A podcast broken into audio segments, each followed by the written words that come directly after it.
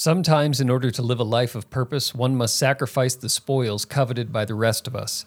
In order to live their dream of building a life and family business centered around running, today's guest, Justin Ricks, quit his corporate job and moved with his wife and two young children into the 60 square feet of their pickup trailer to save costs while building Mad Moose events from scratch.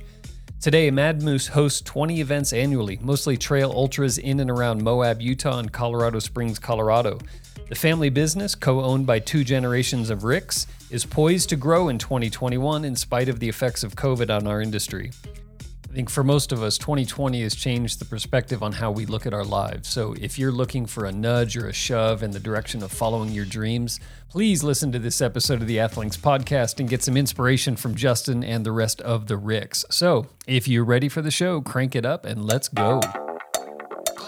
Welcome to the Athlinks podcast. I am your host, Troy Bousseau, coming to you from the icy sidewalks of Broomfield, Colorado. It is December 14th, 2020, and it is episode 18. How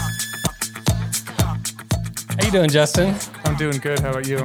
I am doing fantastically. Thank you for coming by the show today. It is great to have you. We have Justin Ricks from Mad Moose Events on the podcast today. Uh, you guys are all over. We live um, just right outside of Boulder here, but I see your hats and and apparel all over the place. So uh, it's great to have you in here.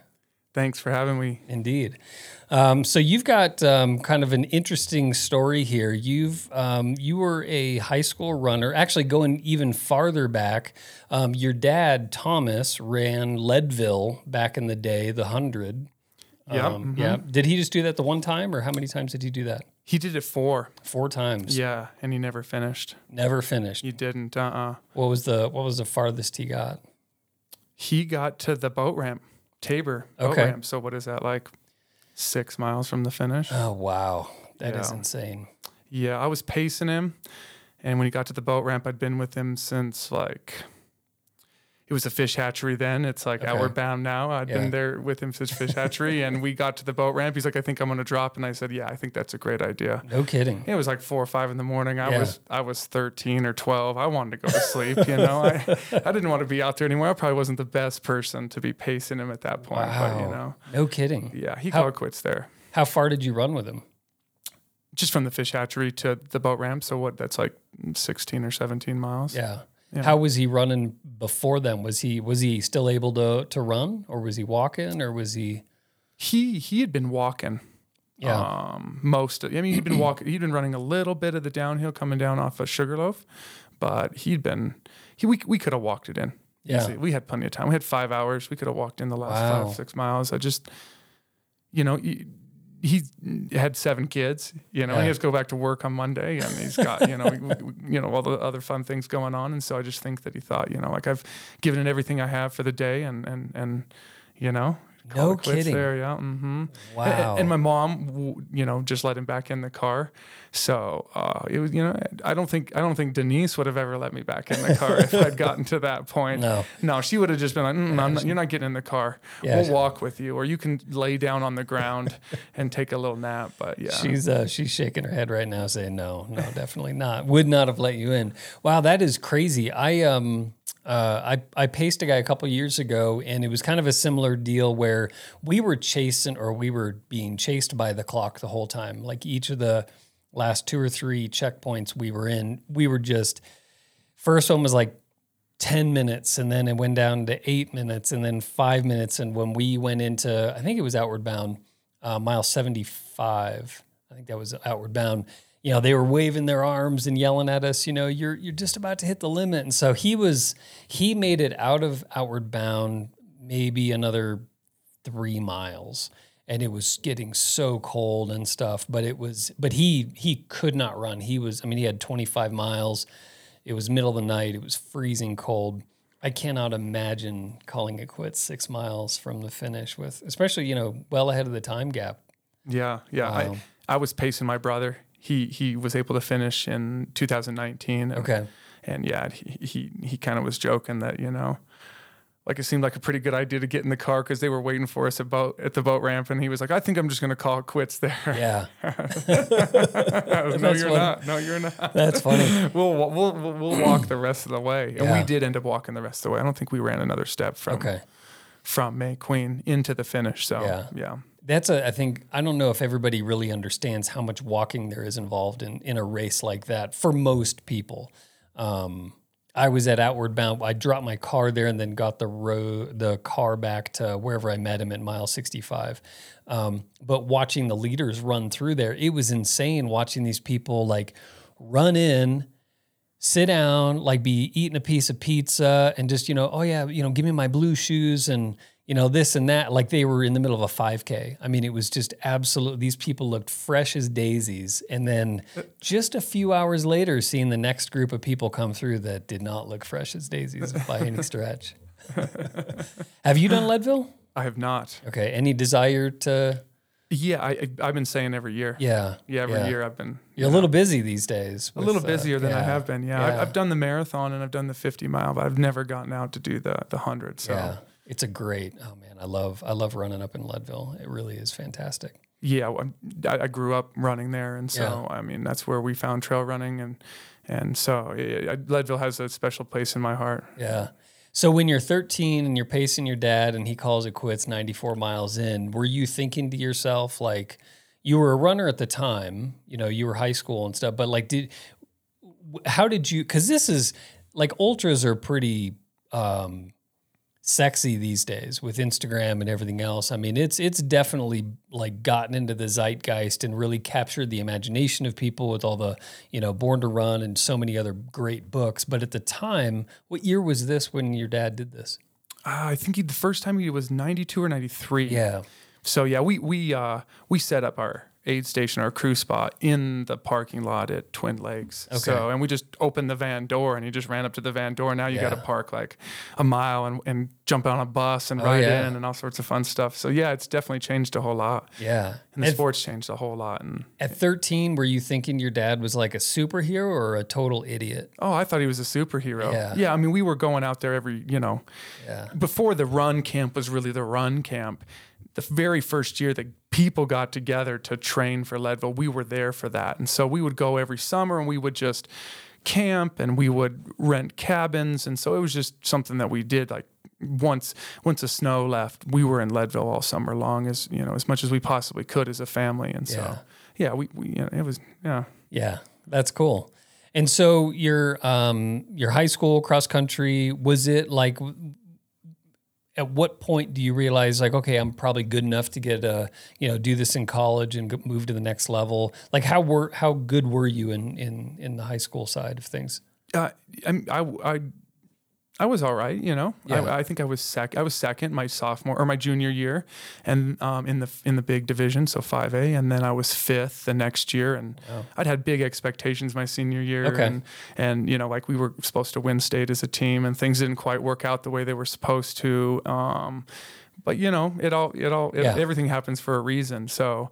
Yeah. Um, yeah, I, I mean, from a very early age, I, I kind of always knew that I wanted to be a runner of my whole life, and Yeah. that that uh, that the ultra scene is where I was going to go. Even before, like you said, all it was Yeah. you know super more popular, more mainstream, and still not mainstream or popular, but I mean, just definitely more popular than it was back in the day. yeah So, so you yeah, have six siblings I do, uh huh. how many of them were runners as well Pretty much all of us Pretty were. Yeah, so mhm. total running family. So this, this, and we'll get into your sort of current story, but this has been a this has been a theme in your family to kind of combine the the family, maybe not the business with your dad, but certainly the family business these days. But uh, get the whole family running behind you. Yeah, yeah. We've Yeah. been we've been, you know, I've been running after I started running again after you know getting a little heavy. Um, you know, I I uh, we we just I always tried to find ways to involve the family. I was working a you know my corporate job and I was putting in 50, 60 hours a week and I was traveling and so you know I didn't want to I didn't want to miss out on my family on Sunday, so I just made them come with me. Yeah, that's whether I was funny. running up Pikes Peak, they just came, and even if they weren't like with me at the time, I knew they were on the trail. I knew they were at the bottom, yeah, and we got to ride to the, tr- you know, we got to ride together to to things, and uh, yeah, you know, we we'd go out to lunch, and things afterwards, and so it just it just kind of turned into, you know, just a, a, a family activity, and um, you know, we never really forced our kids to run. It was just more like, hey, you know, we're gonna go out here, and yeah, and uh, you should come along. So. yeah. Did you have they gone through any sort of uh, ebbs and flows with it, or have they been pretty consistent on the uh, running train? They've been pretty consistent until uh, COVID hit in March. Okay. And then, uh, you know, my son's a senior, Mm-hmm. and uh, that, that was really tough for him to lose that that track season. And he he uh, he was he had some depression and Really? some, you know, he just I, could just see it that he just Yeah. was having a hard time with, you know, not really getting to finish up his senior year, and that he felt like everything kind of gotten taken away from him, you know, with with everything that was happening. He'd worked so hard for so many Yeah. years and had this great vision of like, you know, and all his good friends were on the track team, and he was super pumped about the last season. So he really hasn't run since. Since Wow, COVID. really? Okay. Yeah, and you know that's all right. You know, Yeah. he'll find it when he's ready. Sure. You know, he's in he's in the running business, and so Yeah. uh, he'll find it. He'll find his way back. Uh, he loves running, and so he'll he, he's just on one of those downturns right now. But when he comes back, he'll be stronger than he ever was. Yeah. My daughter never loses focus. Even when I try to get her to just be like, hey, you know, like it's okay to gain a little weight and it's okay to take a couple days off, I sort of have to force her Wow. to take those days and that time off. She she's yeah. She's Yeah. more the, the one that I have to be like, no, you can't do that. wow. Well, that's pretty interesting. Um, okay, so you um, you wrap up your high school running career, you get into college, um, and you. What year did you guys meet? What year of your schooling did you we meet were we, wife? we met right away, Right away. freshman year. Yeah, so Okay. that was like '98. So we graduated from high school and met Denise. You Yeah. know, a few months later on the cross country team, and we started dating in October. okay. Yep, and then we've been together since. Wow. Yeah. And so you knew each other sort of vaguely through high school running in the local area, Yeah. right? And then ended up at the same college. Yep. And uh, and so, how many years did you run in college?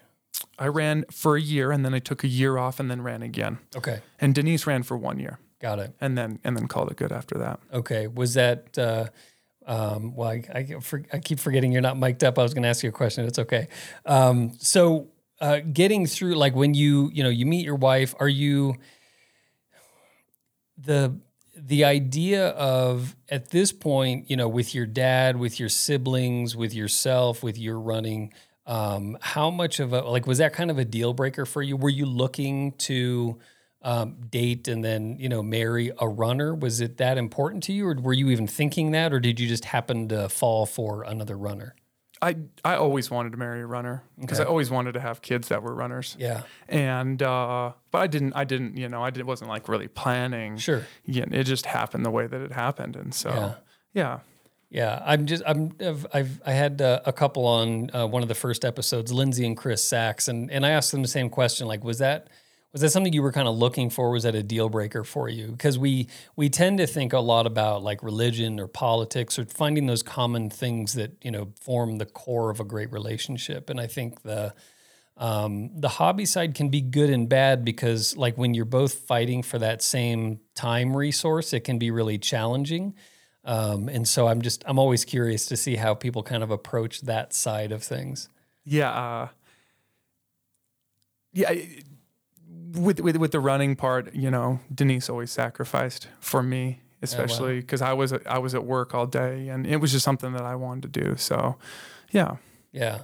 So it worked out though. it worked out. Yeah, it worked out. It worked out. It worked out well. It's nice when there's a light at the end of that tunnel too, where you're kind of like pushing the jog stroller and stuff, knowing and well, yeah, I guess you're hoping that eventually one day those kids are going to be running alongside with you and stuff, and you know that's uh, it is great to be able to build that kind of running life around your family and stuff. Yeah, it, it, it's important to to have the same kind of hobbies. I, I think when Denise and I met each other, we, we didn't really know what we were doing. I had I had really no idea what was going on. I didn't have any values really. I mean, I had some things that my parents had taught me, but I didn't really know what I really wanted. So we got to grow up together, Yeah, and we got to find those kind of things together. yeah. So Well, neither of you look old enough to have uh, a 20 year old and then a recent graduate from high school too. So this was pretty young. I mean, when you started having having kids and building the family. yes, uh-huh. yeah, Like, we met when we were eighteen, and uh, Malachi was born three years later. Okay. So yeah, we were twenty one. Got it. So yeah, we didn't we didn't get you know a whole lot of time. Oh, man. But now we have it now though. Yeah, indeed. Yeah, uh-huh. you put down you put down the bottles of booze for the baby bottles, and that's that's like the twenty first birthday is you're having kids. That's crazy. Yeah, yeah. but as you say, now you know you sort of got that chapter closed, and now you're you're off to the next chapter. Yes. mhm. Yeah. So when you so your kids are growing up, you're um, how consistent then did you stay? So once the kids are born, did and you you leave college, do you and you're starting your corporate gig, did you just maintain that level of running and, and fitness, or did you uh, sort of take take a hiatus from that? Yeah, I took we I took a quite a bit of a break. Quite yeah. a bit of a break. mhm. I, I'd probably run a little bit too much in high school, Mm-hmm. and kind of come to college just a little burnout. So when I met Denise, I was just like, there's just way better things to do than run, Yeah, and it just it just wasn't something I wanted to do anymore. yeah, And so, you know, I, I, stopped doing that. And then Denise got pregnant. And so I was like, well, I should probably drop out of school so I can have health insurance. Mm. So I got a job just uh, selling cars. wow, Yeah. And so I was selling cars and, and decided like, this isn't, this isn't for me. So I, uh, I, I, I quit the car job. I went and and uh, went rolled back into into college again because I just wanted Okay. to, I wanted to coach cross country Yep. and I wanted to teach math. Okay. And so um, I thought, you know, I mostly just wanted to coach cross country. Yeah. The math part was just, Yeah. it was just part of the the deal. vehicle. yeah, yeah, and you know, I, I I like kids and I like running, and so being able to be in the school and recruiting, I just wanted to build like a really great program. Yeah, So, um, but you know, I, I had another opportunity that came up. I was just working a job, delivering furniture and things, and they gave me an opportunity to run my own store. And so I just dropped out of school Wow. again for a second time. Took the corporate job, moved my family to Alamosa, opened up a store, and just committed my life 100% to that. And uh, I just quit running completely 100% and just focused everything I had on that Yeah. and starting my family. Yeah.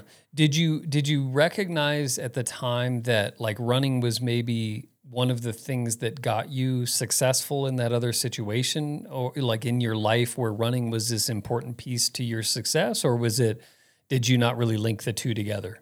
I mean, I, think running definitely helped me stay, you know, gave me- gave me purpose and, and goals to achieve, so that when I got to my my job, my my my career, that I had, it was a lot easier to, you know, because when you get up every day, put your shoes on and grind, you know, it's not as hard to go to work, and uh, so yeah, I thought that the running definitely prepared me for that. Yeah. So yeah. And so did you consciously kind of leave it behind and let this let the job encroach on that or or was it just kind of like it just life happens kind of thing? it was kind of just a life happens kind Yeah. of thing. You know, I had I had two newborns. I had a, a brand new, you know, store that I was running. I had opened it from from the ground up, from everything, and so I just spent a ton of time. I was just a young kid. I think I was only 24 years old, Wow. and here I 23 years old, something like that. Here I am managing a store.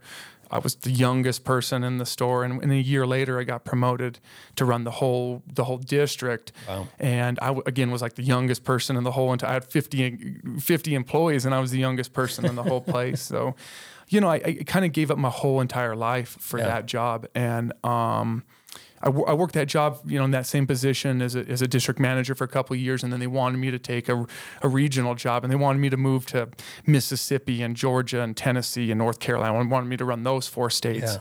And I kind of just looked up at the people that were above me, and and the thing that I noticed was uh, that just you know they, they they were overweight and they they they their divorce rate was really high and their kids didn't really like them a whole lot and so I just came home and was like hey you know they want me to take a promotion but I think I'm going to do the direct opposite of what they think I Wow. should do and I think that's I'm going to look for a different different different career situation, yeah wow. mhm. and I'd you know I'd, I'd gotten kind of uh I would gotten overweight I'd gotten up to like 250 pounds probably gained you know like when I was in, in peak marathon shape, I was 170. So um, I'd gained 80 pounds, and I was and I was completely focused. I mean, I was we were really I was Yeah. really good at what I did, and and we were super successful. I mean, I was the youngest person to ever be promoted into that position, and Yeah. then here they are a couple years later. They wanted me to to move up, but I mean, I had to give up everything. Yeah. Know, I was on the road all the time, and so I, what re- what really changed was is um,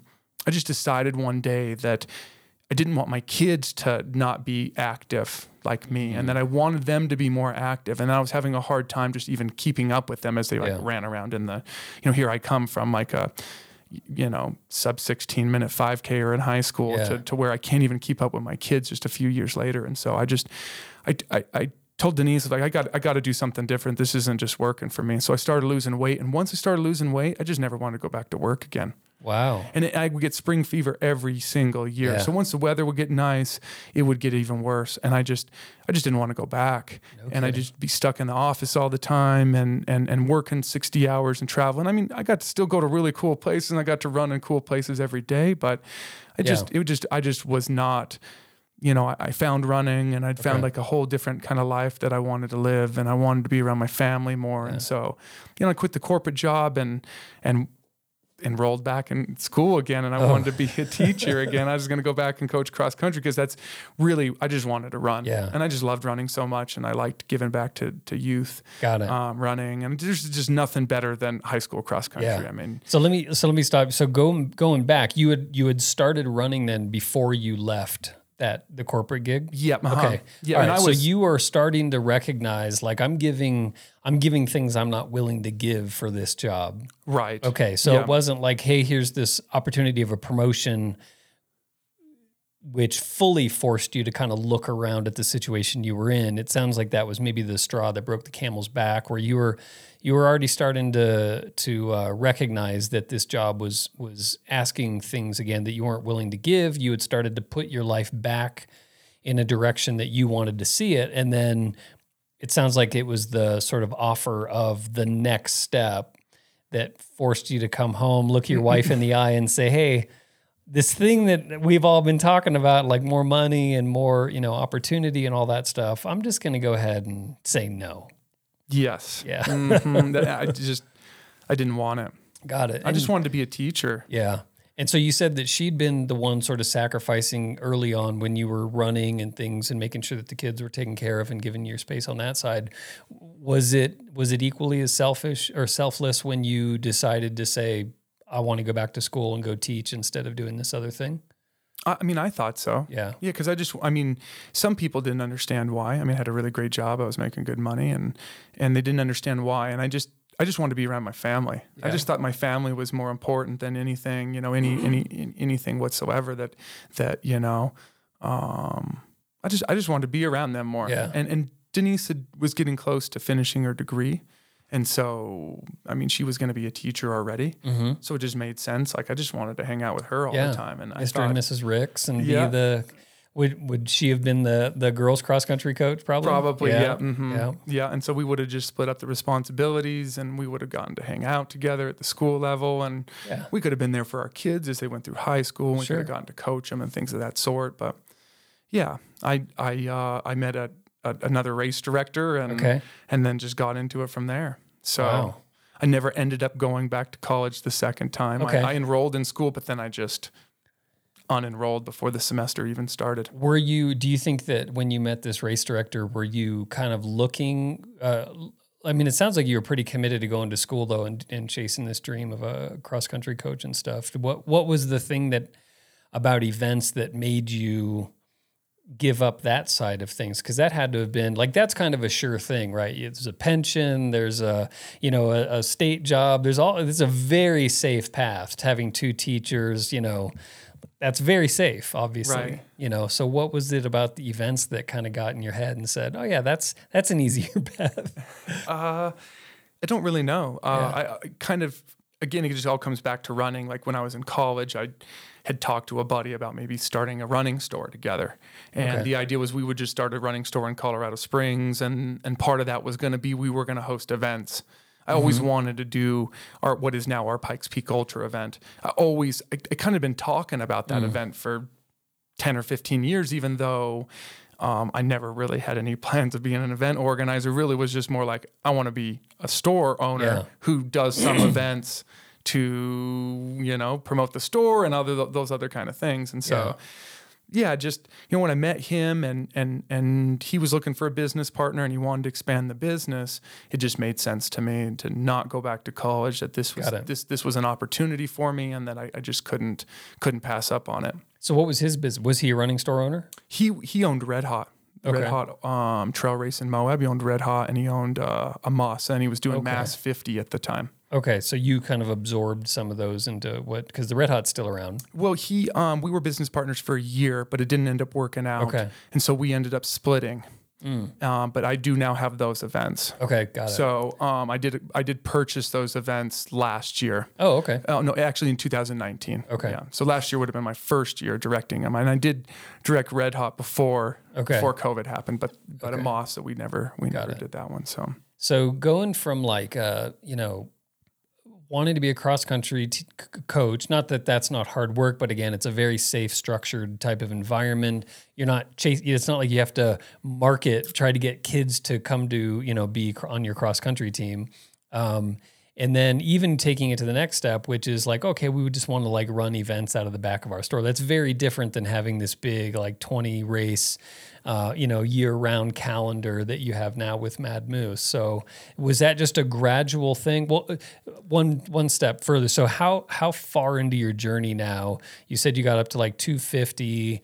You were kind of trying to get back into shape. You leave um, your corporate job what are you doing um, to make money in the interim and then sort of how is your health journey at this point after you saying after my corporate job, yeah so you just decide I- you know what thanks but no thanks i'm out of here. I, I was fortunate they were doing some restructuring. okay. And even though they want they were they were eliminating the bottom 10% of the company and then basically giving the top 90% their 10% worth of work and i just said hey i don't want to be here anymore. Can you just give me one of those severance packages? Oh interesting. And so i i got a severance package and i was able to we we moved into our camper and just hit the road for five months. And we just traveled and just lived in the camper the kids slept in the tent. It was just a truck camper. It wasn't even like a, a big rv it was just a truck bed camper on our tacoma. It wasn't even like a big truck either. And so uh, we always joke we had like 60 square foot of space and we just kind of like hung out together for five months in that little truck and it just it was so cold the whole entire because we started the trip in february oh my goodness and so I think I think it rained at every single one or snowed at every single one of our campgrounds until something like May. wow Yeah. So, but you know what? I was just so excited to be done with my job that I'd, I I would have slept under a bridge in a cardboard box. And I It's would have been so cathartic. happy. Yeah, I would have been so happy. And so, yeah, it was. You know, no kidding Yeah. so yeah let's do the math 60 square feet is 10 by 6 folks like that's mm-hmm. a that is for four people at this. Yeah, point was uh-huh. your yeah your uh your um your daughter's older yeah your daughter's yeah, she's a senior in Yeah, high yeah. school now. Yeah, Yeah. Okay. Wow. So, oh wait, no. So she's younger. she's a senior, and he just graduated. Oh, he so- just- okay, yeah. So he's 19, and she's she'll be 18 in March. So you have the two of you. You have your babies in the in the basically a camper on the back of a pickup truck, essentially. How do you? I mean, I don't even know how you. How long did you live like that? We, the, the first time was five months. Five months. So, and we did it a second time. The business has gotten to a point where I was just kind of, you know, it, it was growing. Yeah. My fault. It, it wasn't. It was growing fast because I was making it grow fast, and I, it was kind of one of those things that it was like, hey. Uh, Denise was teaching um, in Colorado Springs at the time. She was teaching at the middle school, and she was the co- cross country coach. Okay. And uh, I just kind of was like, "Hey, I'm either going to cancel some of these events or you're going to quit your job and you're going to help me full time. And so Yeah. she quit her job full time. We moved back into the camper. Part of that was because um, we knew that we could invest in our company a little better if we didn't have a place to live and we were just Yeah. living out of the camper. And it also would force us to kind of hit the road. So we just Mm. hit the road, took the, went to every race we could possibly find and uh, ran races, went to expos, just Yeah. you know, just meet and greet, just met people and, and, and told them about our business that, you know, these races that we were going to start in these really cool places. And so, yeah, so we, we did it for five months the first time. The second time, we got a little smarter and got like a 23 foot camper. So we got a little smarter the second time. Still didn't give us a ton of space, but Yeah. it still wasn't, you know, it seemed like we were, something. oh, yeah, it seemed like we were living large in that camper for the next year after that. So, Wow. yeah, So, Oh, but, and the kids just slept in tents. I mean, they were they oh, they slept in a tent for for for basically eighteen months over over like a four year period. So okay. So they so they're pretty young at this point still. Like, do they remember that? Do they? Yeah. Do they think about that? And, I, they were like 12. Yeah. So they it wasn't it wasn't too too long ago. Okay. So the four years was broken up into two stints. I, I thought. Yeah, yeah, it was just they lived in a tent for Yeah, 18 months out of 4 years. Okay, So it was it. we went on a 6 month trip and then we we didn't we weren't, you know, on the road for a couple years while Denise was a teacher and then back out on the road again to take the business on Got it. you know, the, the new the new race directing business out on Yeah. the road. So So when you're going and you're going to these other races, you're meeting athletes. Were were other race directors pretty supportive of you? Were they helping you along the way? Did you meet a lot of other race directors? Um, yeah. Yeah. Yeah, yeah. I mean, we'd been, I'd been running tons already, so I knew most of the race directors because I probably emailed them asking them for a free entry, you know, for an elite entry into the race, and so I, I, I knew most of them, and a bunch of them we got some cool opportunities like Tejas Trails, which is a which is an organization in Texas, hosts this event at, at these ranches in Texas, and so. A couple of those events, we just were there for a whole entire week. Wow. And so we got to like hang out and watch them and, you know, and so Yeah. And were you picking up stuff along the way, obviously, of just like, ooh, I like how this company's doing that and the other oh, thing? for sure. Yeah. Yeah, I mean, we go to those races. We go to races all the time just to see what other people are doing, to see Yeah. if they have anything, any good ideas that we could, you know, utilize for our events. Who designs your hats? You guys have the best looking hats that I've ever seen on events.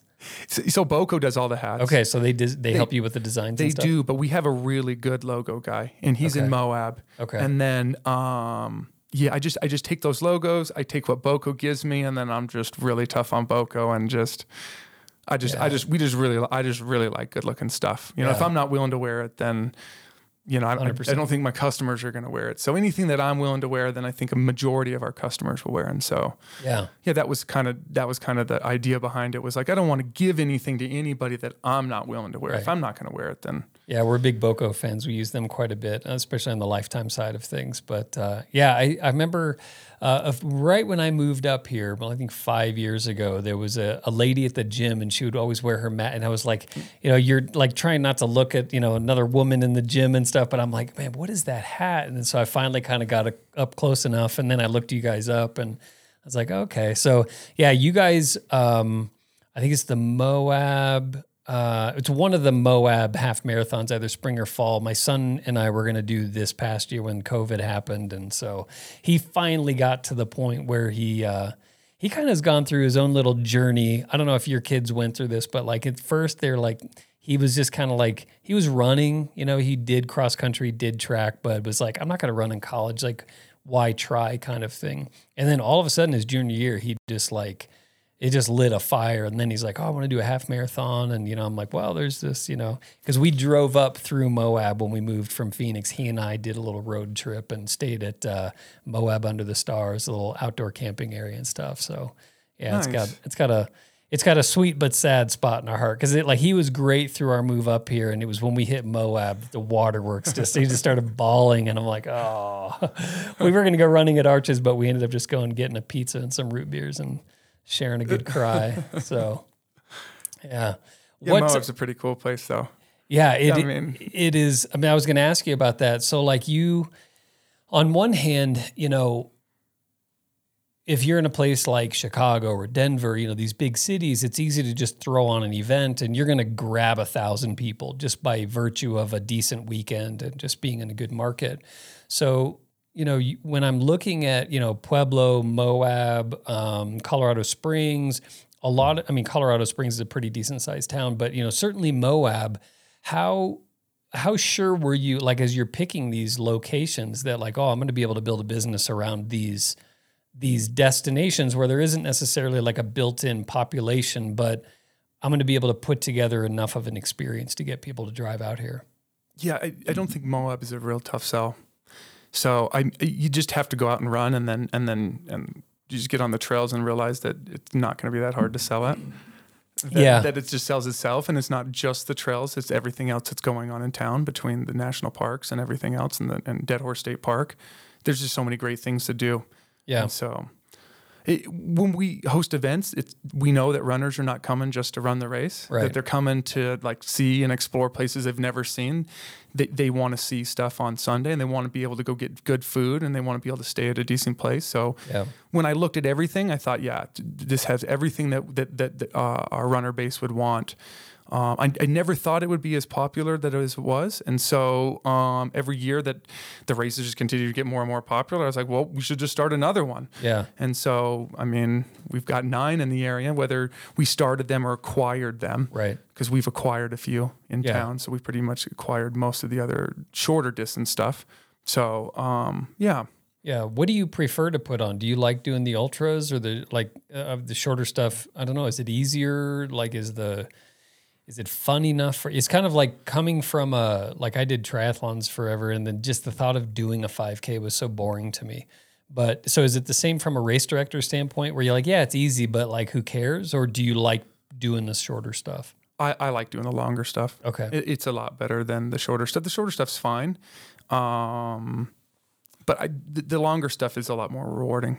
So Yeah. the, the trail and ultra running stuff's a lot, and, and it kind of shows like we've got uh, our fall half marathon, and I've got a Thelma and Louise marathon that or half marathon that takes place in Moab on the roads. Those events are no longer going to be on the roads. So I'm moving those in 2021 to the trails. So um, yeah, I'm, I'm not really. I mean, people said from the beginning that I wasn't really into the road races, and, and they they were correct. I, Yeah. I'm not really into them. They're just not really my deal. I mean, we'll, we're going to keep Canyonlands. I mean, it's been around for 50 years. You can't change that one. Mm-hmm. But the other two, I just I tried for a couple years, and I just. I quit my corporate job because I just wasn't like having a good time. Yeah. And so I decided that I wanted to have a good time with this next business that I started. And in the last year or two, kind of with the road scene, I was like, I don't, I don't really know. Like this is feels a little bit more than what I really wanted, and um, you know, it feels a little bit more like the work that I used to have. And so when COVID hit, it was kind of like it put everything back into perspective again, Yeah. um, and and just reminded me why I'd quit my corporate job before, and that Yeah. like I want to do things that that are that are that are fun for me and fun for the family and things of that Yeah. sort. And then we wanted to eliminate the negativity and some of the negative energy. And it wasn't just like just the road scene, but just I mean, when you close, when there's only three roads in Yeah. into a, a, a tourist town, and people have come like really far, and you close one of those three roads, and they've been planning on driving that road, Yeah. um, or the tourists can't get out of their houses for four or five hours, Oh, wow. the tourists, the, the locals, Yeah. then um, there's just some negative energy involved with those kind of Mm. closures, and so we just kind of we we tried to play the politics, and you know I, I never thought that when I uh, acquired the half marathons in Moab that I would become somewhat of like involved in government as much as I am, Yeah. and, and so I kind of have this year has decided to to So it's easier to put on the trails from a political and, and permitting and all that s- standpoint. I I mean, I wouldn't say that it's easier. It's, different. just, I mean, we can we the trail running community is just different than the road Yeah. running community. The, the trail running community is willing to put a help us. You know, Yeah. they're willing to, to come and volunteer, and they're willing to Mm. to to help our events be successful because it's more of a community. Yeah. So you were getting different athletes. You were getting sort of a road group and then a trail group. I, and I was different yeah, and, and, and the crazy thing was is the only people that were volunteering for my road races were all my trail trail, and ultra runners Wow. who were doing it because we have a great volunteer program and because they they love Mad Moose and our community. And so um, I, I get zero, and I don't want to say zero, but I get like zero road runners that volunteer No at our events. So Wow. and then just it, it you know in a town like Moab where um, it, it just is hard to get people involved in in the race. I mean they've already got so many other tourist things going on. Right. They don't want to volunteer on the weekends. It's just it's very challenging to Mm. get the groups, even though we donate to, you know, we donate to a lot of different nonprofits and youth groups in town. It still is a, it's still a challenge. Yeah. I wouldn't have expected a completely different set of of runners because it's not like it's um I mean Moab is such a I mean it's such a trail town, you know, like I would just expect, well, okay, I'm going to do Moab, but I'll be on the road this time instead of the trails. So it's interesting that you were getting a whole different kind of core group of runner out there for the road races.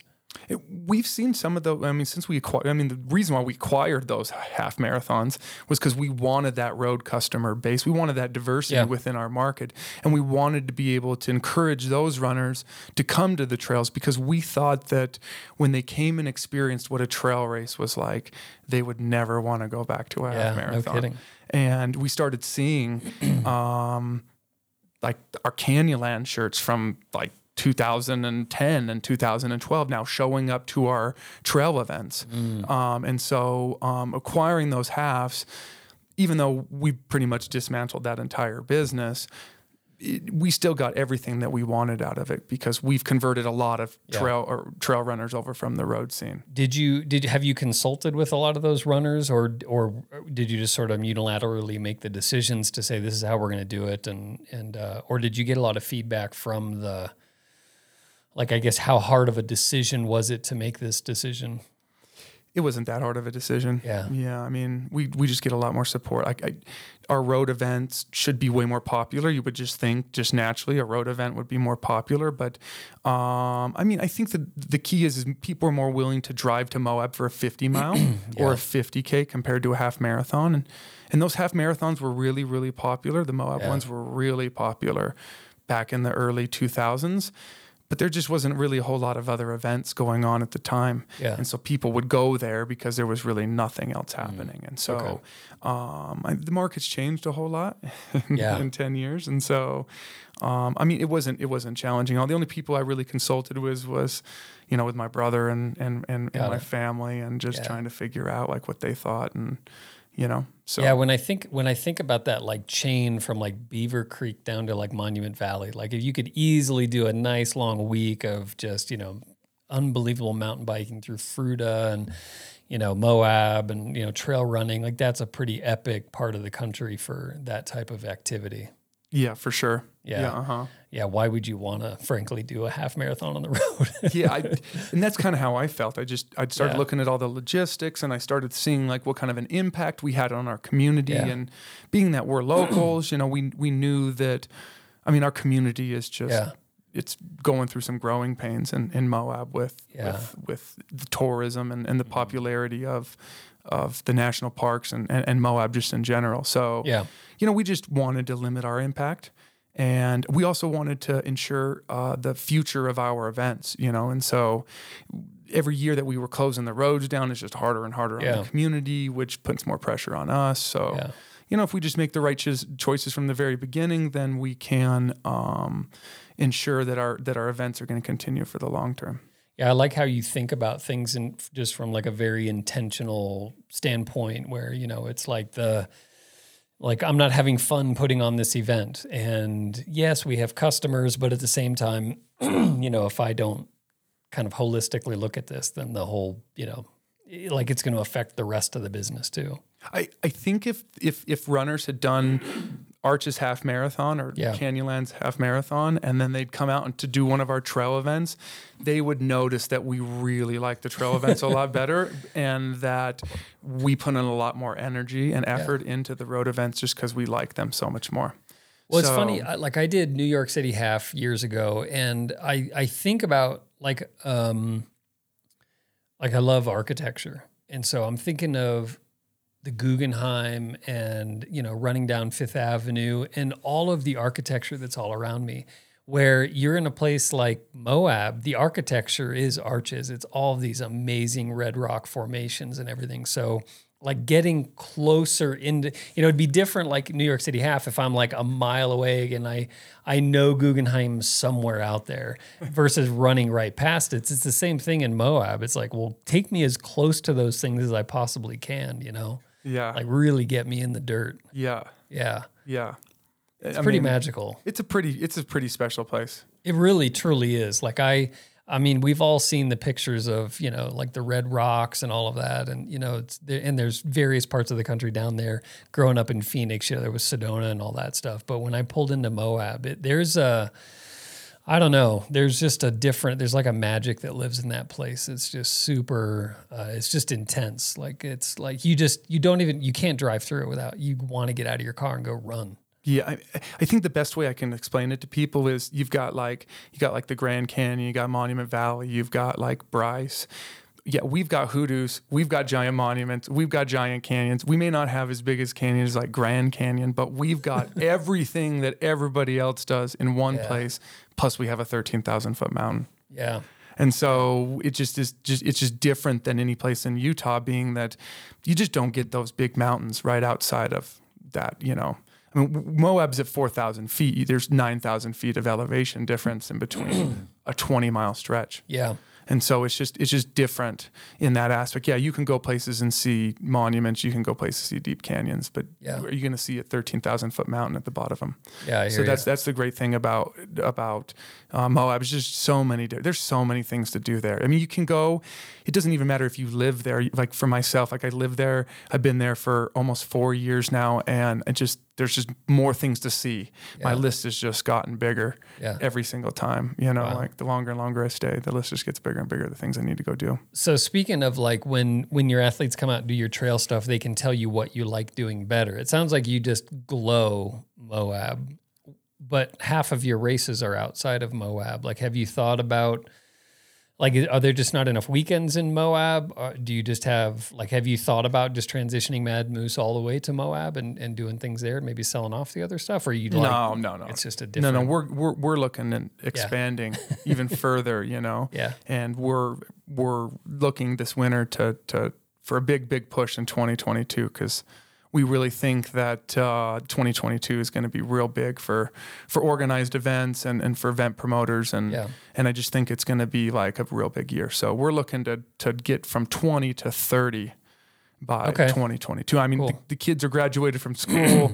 Cross country and t- track takes up a ton of my weekends. Yeah. And with them not doing that anymore, gives me that freedom. Yeah. You know, I, I don't have to be worried about like how many weekends I'm working now because I'm with my family every single day. I'm with the people that are the most important. And so it, I, I, yeah, we don't have any intentions of stopping. And and with Moab, I just think that uh, there's already so many things that are going on. Like I'm not even really sure they would give us another permit. Wow. Um, they really there it is very very very challenging Mm. to secure permits in Moab. They they are they're tough. Wow. Yeah, and, and they and they and they put us through the ringer every single time in order to get a, a, Mm. A, a permit. Even though we've been hosting events, we live in town, and we've done a really great job. It doesn't matter. Yeah. So um, it, there's no more opportunities, in my opinion. In Oh, interesting. We we pretty much soaked all those up and and hosted events on what I think that there are as far as weekends. And so that's why we we moved out to Monticello and, and did hosted our Bears Ears Ultra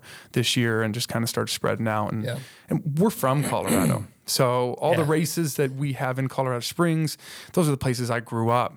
I grew up in Palmer Park. I grew up on High Drive and and running all the Pikes Peak trails up there. You know, I never just really spent any time on Barr Trail, and so um, I just wanted to host races in the places where I grew up running, where I found running. And so even though we don't live in Colorado anymore or Colorado Springs, it it really is our home. Yeah. And um, you know, my brother just moved back, so he so we do have some people here in town, and so and I have a feeling my kids will move back um, in the fall Okay. uh, of next year. I, Yeah, I'm so- not coming back. So but they're they're a pretty in, well, not even a pretty. They're a completely integral part in the business. for, yeah, Yeah. mhm. So They're- you you've literally built this business around your family. You're they're co-owners in the business. They're they're right there. I see they like they do your social media and stuff. and yeah. Yeah. Uh, there's some uh, some pictures of Malachi like directing traffic before the races and stuff. Yeah, they they do everything. Yeah. So I mean, it, it's been really interesting with COVID because you know before it was just like, just take the aid station supplies. Here's a sheet, throw it all on the ground, set it up. Yeah. Now it's more like corporate. Yeah. Um, I have to like go to the aid station, and every table has to be set up a certain way, Right. and everything has to be done a certain way, and the, and everything needs to be. So now my my corporate experience. Yeah. Um, but yeah, they've been doing all that. They do anything that we will do. So they're they're uh, like I said, teenagers, but they we, we we treat them like adults and we hold them awesome. accountable. And I mean, I, I will I will tell them when they're when they're making mistakes. Yeah. And um, yeah, we, they do everything. So they, That's they awesome. run our social media and they are equal partners. So it's just the five of us running this small family business together. And so we just, I mean, most of the times we're just sitting in the living room together, just hanging out, all on laptops, you know, just filling out permits, doing newsletters, social media, all that kind of fun stuff. Were you guys afforded some latitude being trail races um, with COVID? Or did you, uh, like, how many events did you cancel? So basically, you know, quick recap for those listening from through the second week of March, the industry as a whole, we were actually up about 3% across the board. Um, and then second week of March, since then, we've been down as an industry roughly 95%, 94.5% down as an industry. But it seems like I know um, uh, Jen Pfeiffer, who was just on the podcast, she did your last race, the, the, um, the Ultra, the 50, um, three weeks ago, four weeks ago. Dead horse. Dead horse, that's Yep. right.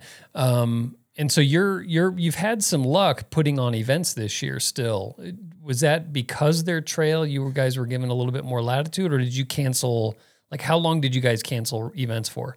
We cancel. So we were like one of the first ones. Yeah. Um, Moab, Grand County was. They were trying to, I mean, close our events before Okay. everything really started. Um, before everything really started shutting down. So we started dealing with it and we actually canceled our we were one of the first events to cancel and we canceled both our Canyonlands event and our Behind the Rocks event in March. And then we canceled everything after that until June. And then our first one was Bears Ears, uh, June 25th or 26th, something Okay. like that. So we did Bears Ears, and that was kind of fun because that was, um, you know, a co like we were doing an event during a, a global pandemic, Yeah. and, and it was an inaugural event. So we, we you know, we like trying to put put that all Perfect time to yeah. start a business. Yeah, perfect time to start a you know a brand new event in a really tough place. We did cancel the 50 mile Okay. at that at that event, and we did cancel the 50 mile at like our Pikes Peak Ultra because we just felt like 50 milers um, needed a lot more from from us. They they they, they were going to want to stop and sit at the aid stations. They want us to untie their shoes. They want us to fill their bottles. They're just a lot needy needier than like say the 50k runner. So we just were kind of like, well, you know, we're going to just start with 50k distances and under, and um, we we were actually able to host some road events too. So we did we did the classic 10k in July, and that was the USATF 10k like state championship. So we had some Olympians and some really fast uh, marathoners come out for that, and um, so we were able we were able to do some trail races, but we were also able to do some road races. We did a road event in uh, October, our Okay. Arches Half Marathon on the road. So we, but we just had to do it a little Yeah. different. So I had to cancel the shuttles because it's not possible to shuttle everybody to the start and put them all in shuttles Mm, right. and then do wave starts, especially when you got to close a highway down and you can only do it for a certain number of Yeah. time. So we just did an out and back. Okay. Got so it. and we just did waves and did out and back. So we just were, we just the second it all happened. I mean, even before everything got shut down, our county was like, "Hey, you're going to have to come up with all these new plans." Yeah. So Denise and I had spent the whole entire weekend, a weekend that we had like gone out of town for in order to like get away before the big, you know, big season started to kind of relax. We spent the entire weekend coming up with COVID plans. Wow. And so then by Monday they were going to cancel it and by by Tuesday evening we canceled. So Okay. Were they you know. giving you a lot of um so like you went off and, and did this weekend where you were coming up with these plans, were they giving you pretty specific guidance or was it a lot of vagaries where you were sort of like, "Mm, I don't know, Yeah, what if we did this and what if we did this? they didn't give us any guidance. Yeah, it's it been was tough. just yeah, it was just kind of like, what could we think of? You know, Got it. And so we just kind of looked around between like what other local businesses were doing, Yeah. you know, and just being like, hey, we got to keep people separate, and we got to we can't let them like touch the same things. And so we just looked at like what our grocery store was doing, Okay. and then just looked at it as, as how our business was was set up and how we could take the things that they were doing, Yeah. at, at that, at, you know, and and and and to make our business Yeah. work out. So we we canceled things like beer gardens and Right. I, we didn't even post like results on a results board because you know you've been in any race, everybody Yeah. has to touch the results board. Right. Like you can't just walk up and look at the results. You got to get your finger and all the way across, Yeah. and there's always ten people around it, and so. We just we just sat Yep. down and we were like, where do people get together? Okay. And we got to eliminate all those get together things. Yeah. Yeah, Jen was really complimentary of the race and said she felt like perfectly safe and taken care of, and that you guys had considered all the things and all that stuff. So yeah, that was that was a. It's been it's been really tough. yeah. I bet. mean, it just it's a lose lose situation for us right now. Like if we cancel, people are pissed, Yeah. and if we don't cancel, people are pissed. And Sure. so, as event organizers, this year has been Yeah. it's just been filled with negativity and and, Yeah. and hatred well, sent our know, way, whether whether we do or we don't. And so, it's Yeah. been kind of a tough. It's been kind of a tough year. Yeah, I have a pretty hardline stance on entrepreneurship and and as these things have happened where, you know, like I look at you and your family, like Mad Moose is your sovereignty. It's your freedom. It's the things where you don't have to go back in and take a corporate job and it's like I don't unless you've been there, unless you've been an entrepreneur and have been in charge of your own and other people's payroll and those types of things. It's a really difficult thing to relate to. Um, and again, that kind of personal freedom and sovereignty. And so when when that starts to get threatened, um, without being given an opportunity to like, hey, let me let me try to solve the problems. Let me come to you and say, here's my plan. Here's how I think I can keep people safe. To just have that taken away uh, which is what is happening to millions of people right now in the country, is really difficult to watch. And it's even more difficult uh, to watch others try to destroy them and take them down for what they perceive to be the right thing. You know? Right. Yeah. It's tough. Yeah. I, I mean, I've pretty much gotten off of Facebook and social media this year. Yeah, I, I mean, I, I, I got I mean I still have Facebook sure. but I just don't log in anymore. Yeah, it's tough. And so I just don't I just don't I just I'm going to do me. Yeah. And I'm going to consult with my health professionals and with right. my local health departments and I'm going to come up with plans that work and if they don't think that they'll work, then they should just tell me no and I'll yep. move on and we've had, you know, for example, like Gunnison County wasn't here in Colorado, wasn't really interested in working with us and so I just yeah. started new started i just postponed or redid my events that i had in the spring in colorado springs because yeah. they wanted to work with us so yeah. we just it's been you know yeah. It, it, it no, and, and for the for your benefit, so we don't get a bunch of people um, calling you out again. Going back to you know my friend Jen who did your race, she just said you guys did everything right. So um, kudos to you on that. So you mentioned 2022 yep. um, as being a big opportunity. I kind of I'm like in the same boat as that as you on that one. Like I see as devastating as COVID has been, I felt like things got a little stuffy in our industry you have things like you know um, Ironman sells for a billion dollars and all that stuff, and and our industry started getting uh, just started like being afraid to take new chances and do different things. And I think back to when early on when I got in, and you had like Color Run and Spartan and all of these different formats start to to um, kind of bubble up, and you know some were more successful than others, obviously, but it feels like by just completely chopping this business down to like the roots.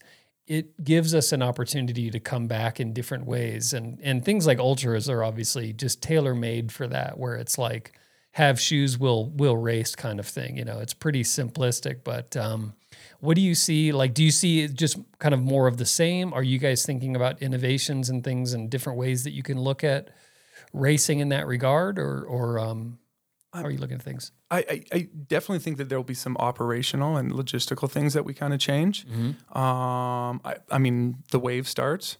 Um, we've kind of enjoyed those a little bit. I, I don't think we're going to do like five or ten people at a time, but I for surely think that we'll do a a men's start yeah. and then two or three minutes later we'll do a women's start and then we'll do like a main field start so that um, I just I just feel like the ladies getting standing to get to stand next to each other yeah um, and all get to start together is just kind of created like a different kind of energy and and Denise does all of our announcing and so when the ladies start she's like hey I've got a whole bunch of rabbits out there for you guys to chase today and so yeah. she always every single race she turns it into a really fun thing like hey those guys are out out there and they think they're faster than you, and uh, you should chase them where, down. Where do you put Courtney Dauwalter in there? Though? I mean, we'll like, put her with the ladies. You know, those guys are all going to get caught. But uh, man, but just to be able to start them together, like, has yeah. kind of a different feel and different energy, and um, so I, we think that some of those things will change a little bit. But I think overall, most everything that we do will kind of be the same yeah. as what we've always kind of done.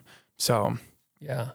Okay. Yeah. yeah I think there's a, um, on the I'll be really curious to see where because we've seen a lot more people running and riding and different things in our neighborhood through here through here uh, where you know I mean we've got this like we moved here specifically for these great walking and running trails and they were just empty always. Um, you'd have a little bit like at dinner time you know people would be out for their walks and now pretty much any hour of the day you've got kids riding bikes and people riding bikes and so I'm really curious to see if people if people stick to this and you know like actually start taking health a little bit more seriously and if that then starts to translate out into other things because that's basically what happened in like 08 with the financial crisis right. is you know these big explosions in running and stuff and fitness. in the 70s too right yeah i mean sure. there was there was a big downturn in the economy. Yeah. And that's when the first big marathon boom happened. Yeah. So yeah, we think it's going to be a big boom, and we really truly believe it's going to be a big boom in the trail scene because we just truly believe that most people have gotten away. I mean, there's like you said, there's still there's more people that are running in town than they were Yeah. before, but I mean, just just go to Moab. I, th- I we were I- I'm I'm on the Trail Builders Association, so I'm the trail running representative there in town. And um, the National Forest announced that they had like something like 15,000 bikes go down the whole enchilada in 2019, and this year had 25,000. Wow. So I mean. I Yeah. just think people are getting out on the trails and they're going into their mountains, especially in the places like Colorado and Utah. Yeah. And so I just think that like we're going to see a big boom on the, you know, like mount. We know mountain bike sales are up and bike sales are up big time. Can't buy one. Yeah, you can't even get anything, and you can't get parts, nothing. And so we know that like. Um, I, we we believe 2021 is going to have a very same feel to 2020. I mean, there's definitely a lot more hope and optimism and things of that sort, um, but we still believe that it's going to be wave starts and you know the, the, the, the, the all the things that we do now, like you know, we're not going to do shuttles. I mean, we could see that maybe shuttles are coming back and some of those kind of things in Yeah. the fall, but um, we see that 2021 is going to be very similar to what, what last year was, and that um, there's still going to be a lot of mandates and restrictions and and all these other special things that you got to do. Um, and then we think 2022 will be a lot lot lot better. So Yeah. the, we think that like the event organizers that hosted events in 2020, like if you're looking to host events, we've been telling people you should just stick with, you know, not just us. And we're not just saying just us. We're just saying the, the race directors that have taken the extra time, the extra energy to live up to their obligations. You know, when we when we take a registration from a runner, we look at that as like I'm trying to give them a life changing uh, experience. And so when I take their registration, it's not about just hosting, it's about hosting the event and doing everything I possibly can to host the event. But it's also making sure that they have a really great time in this life changing experience that I'm going to give them, you know, and I want to help them through the 50 miles so that they have as fewer roadblocks created by me as a race director. And so like, yeah, we just we just like to see, you know, I've just been telling our running community, like support the race directors that have put the extra work in this year to, you, you know, to to make the things happen. Cause, you know, we've host we hosted nine.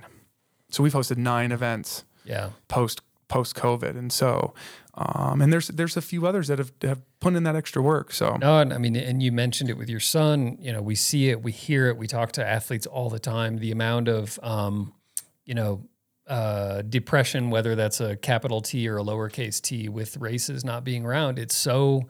I don't think uh, you can put a price on the effort and the energy and the all of the things that it takes to put on an event. You know, like the, you know, it's something that whatever 13 to 15 million people are going to cross a finish line uh, on feet this year in the US and that's represented by just a few thousand race directors. You know it's not like uh, millions of race directors and they're just coming out of the woodwork. I mean it's a it's a hard job and we encourage athletes every time that we can like you know thank a race director right now especially reach out to race directors and let them know we'll be there when you're there you know we're not going anywhere that type of thing because there's a i mean you know there's a lot of race directors who are hanging up the shoes this this season to say you know and who knows if they'll ever come back you know yeah, for surely our market's going to look a lot different. yeah in 2022. It's just going to be the people who were not doing it for the right reasons um, are not going to be doing it anymore. And, Mm-hmm. and so maybe that's not a bad thing i mean it's you probably know, not. it down, Mm-mm. yeah. it's probably not a bad thing. So let's talk on Mad Moose real quick. What is like an ideal? So let's let's just talk about the the Moab events for a second. Like, what is a kind of prototypical way somebody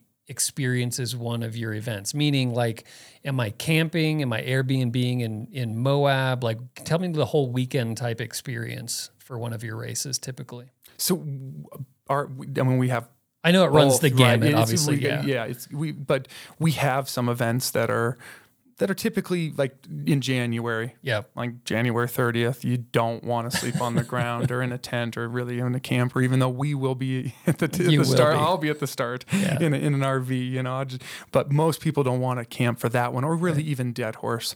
Um, but like by the time Behind the Rocks happens, uh, that's in a March event Okay. and uh, it's kind of outside of town. It's about 15 miles outside of town, south of town, and there's just it's just like the last hidden gem of Moab. There's just nobody out there, and so we'll have 800 runners for that event, and 250 of them will camp with us.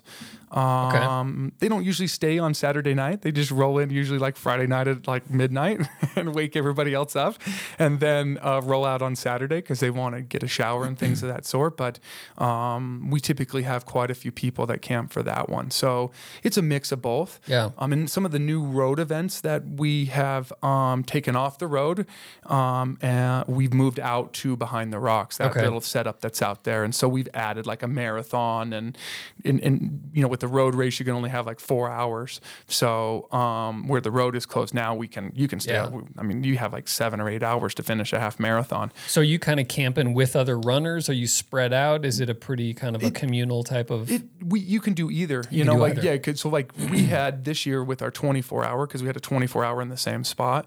Um, we just we just spread people out a lot Yeah. more, and it was a smaller event, and um, we weren't concerned about people being real close because we know that we can put like a thousand. We usually have like a thousand people. And We only had 120 something. So, Yeah. um, but yeah, like there's just so much camping out there. So it, for both of those events, or, or our Moab events, it's, it's it just depends on what type of the year, and each event has a different feel. Like they Okay. really truly do. Um, some of our races, like Amasa, has more of like a road feel because it's 25k. That's the farthest distance, and so um, it has a little bit more of a road feel. So each race is completely different Okay. from from from one another. So, So f- so from like March to like when is when is safe camping weather in Moab? March to like October, September. yeah, you don't want to camp in the summertime. Okay. You yeah, don't. yeah, no, Too no, hot. oh, it's like 110. Okay. Um, so yeah, usually camping's good from like middle of March until Okay. middle of May. okay. and so then- spring and fall events. Yeah, just spring and fall. mhm. Yeah. and then that's why we do the winter ones too, because you know most race directors are they don't want to be in the snow all day, Yeah. you know, and but we don't care. yeah. Yeah, we don't care. So we just want to give You runners lived in an 60 square feet with babies, Yeah. so you don't care. You're used to the punishment. Yeah, so we, I mean, for Arches Ultra in January, we typically have to like shovel the the the uh, parking lot area where we're going to set up our arch and all that other stuff, and we go out and like shovel the aid station areas so that the sun can hit it because uh, it doesn't the, the snow doesn't melt like it did in Colorado. I thought when I moved to Moab, like, oh, I'm never going to have snow. No, it snows there and then it stays for like three or four weeks. Wow. Okay. And then it snows again, like eight, ten inches, and stays three or four weeks. So we pretty much have snow on the ground all year long. okay. And so, yeah, um, Okay. Yeah. So the, each race has a different feel, and even our Colorado races are the same way. Like we got our Gunnison events, like our Crested Butte Ultra and our Sage Burner. Um, those events, people camp with us more, Yeah. especially our volunteers and, and our ambassadors and things like that. That's what's so cool about the the the ultra uh, scene and, and especially where you guys have your events and things is like again as we're as we as the COVID cloud lifts hopefully and you're looking to get you know more of a I don't know an integrated connected meaningful experience in your life like that that to me is such a great opportunity certainly if you're listening to this podcast the the idea of like going out this spring and going down to Moab and camping and running and maybe more importantly extending that you know because everybody's got these great stories. Of oh I was on course I met this person great this conversation but like thinking about Friday night and camping and you know sharing those stories and then racing the next day and extending that out like it's just such a like a one of these experiences that you may never experience racing the same way again you know Yeah, I, I think people were. I mean, I think, I think when this all happened, people were like, "Oh, running, we can do it without the organized events." Yeah. Um, and that was kind of like the general theme, like just go out and run a trail. Like we'll just shut them all down. It's, all not a big deal. thing, it's like whatever, Yeah. whatever. Just shut them all down. Who cares? we can, you can run anywhere.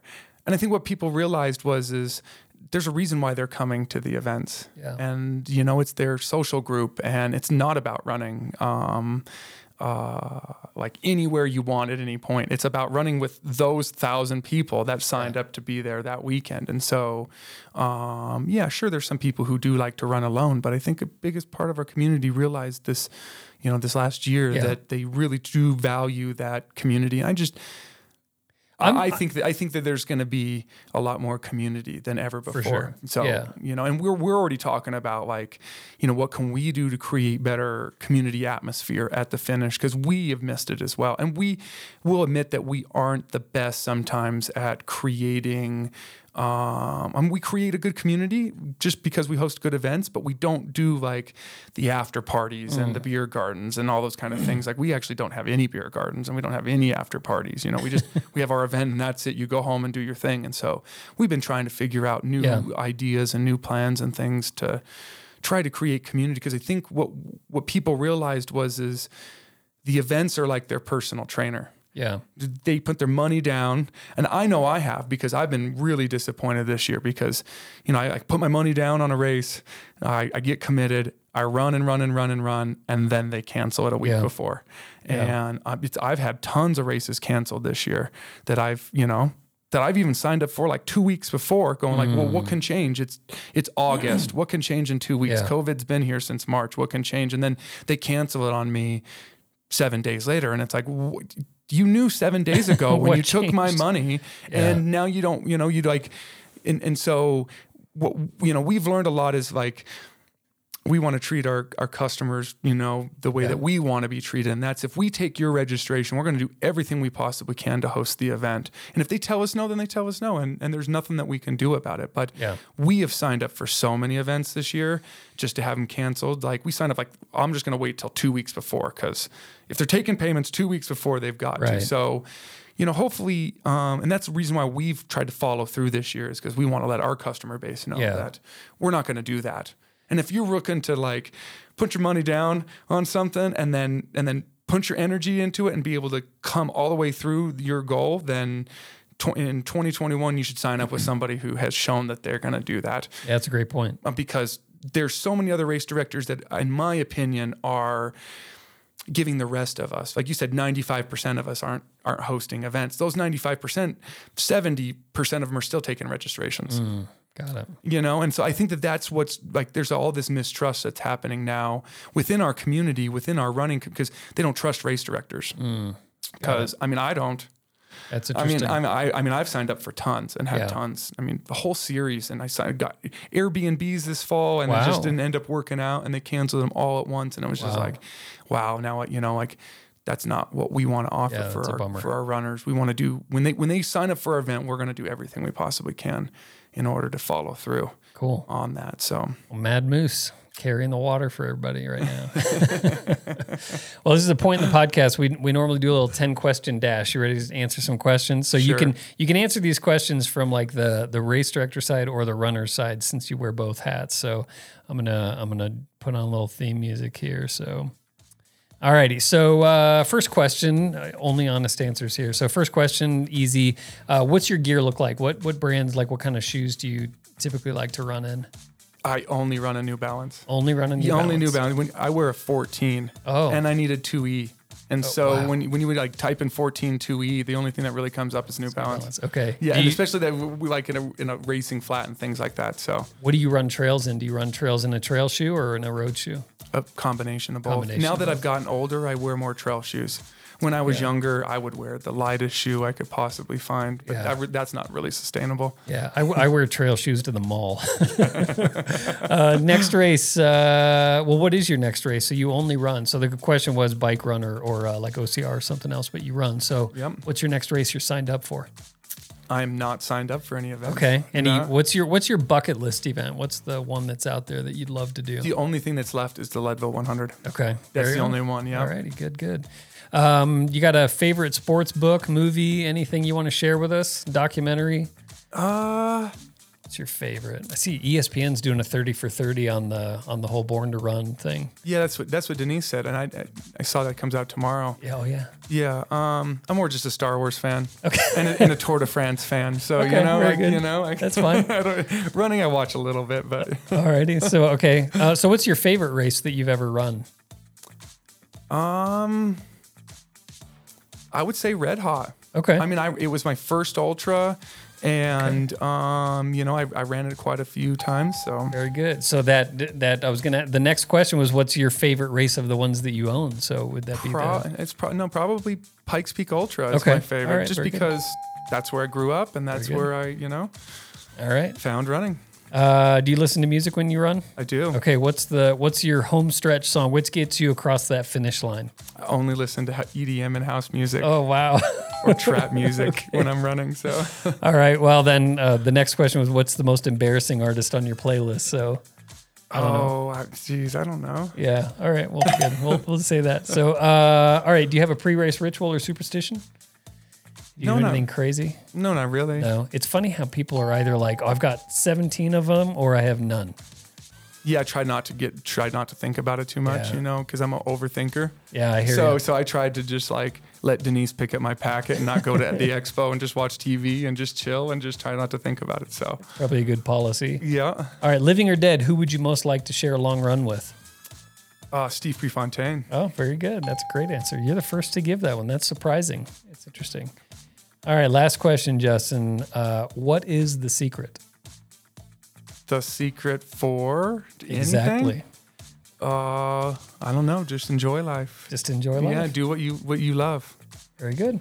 Well, you are certainly the the poster boy for that. You've definitely lived that life. I think that's um, you know, it's this year especially with with so much change and strife and stress and death and blah, you know, all of those other things like I don't know, I think people identify with um that kind of hero story, like that big epic thing that happens that then gets you to rethink your life. And we're all waiting for this massive catharsis to happen for us to really make change. But you kind of like were just like no you know i just want to make a change. And you went and made a really radical change. And i just uh, i think it's super inspiring. And uh, congratulations on that and for making it work for so long and building really a, i think an admirable and envious life around it with you and your family so Thank you. I yeah, you're it. welcome.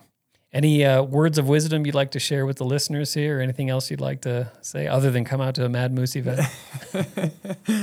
You know, not really. You know, Yeah, yeah, that's good. I think that's Well, it. again, I will I will tell everybody. I mean, you know, go out to a Mad Moose event. I've talked to somehow I've skirted this and not been to one of your events and not done one of your events, but I absolutely will as events start to come back. But everybody that I've talked to here in town.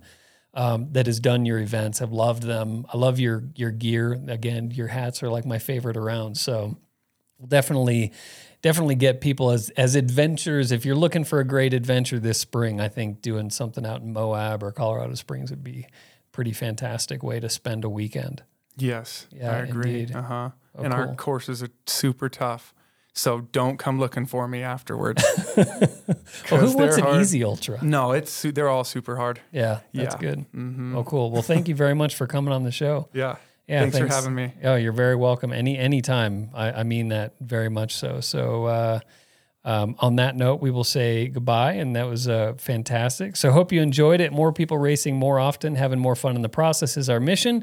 Thanks again to Justin Ricks of Mad Moose Events for sharing his story. Go check them out uh, for some great races around Colorado and Utah. The best way to support this podcast is be sure to click subscribe on iTunes or follow us on Spotify to be notified of new shows. Give us a rating and a quick review on iTunes. So, uh, we do a special post for each episode on Instagram. So, look for the post with episode 18 with a picture of Justin or a Mad Moose logo. We'll figure out what we're going to have on that post. But uh, if you have any comments or questions, we are at Athlinks or shoot us an email to podcast at athlinks.com. Share it with friends far and wide. Help spread the word. Tell people about it when you're in line at the grocery store. And until next time, happy racing, everybody.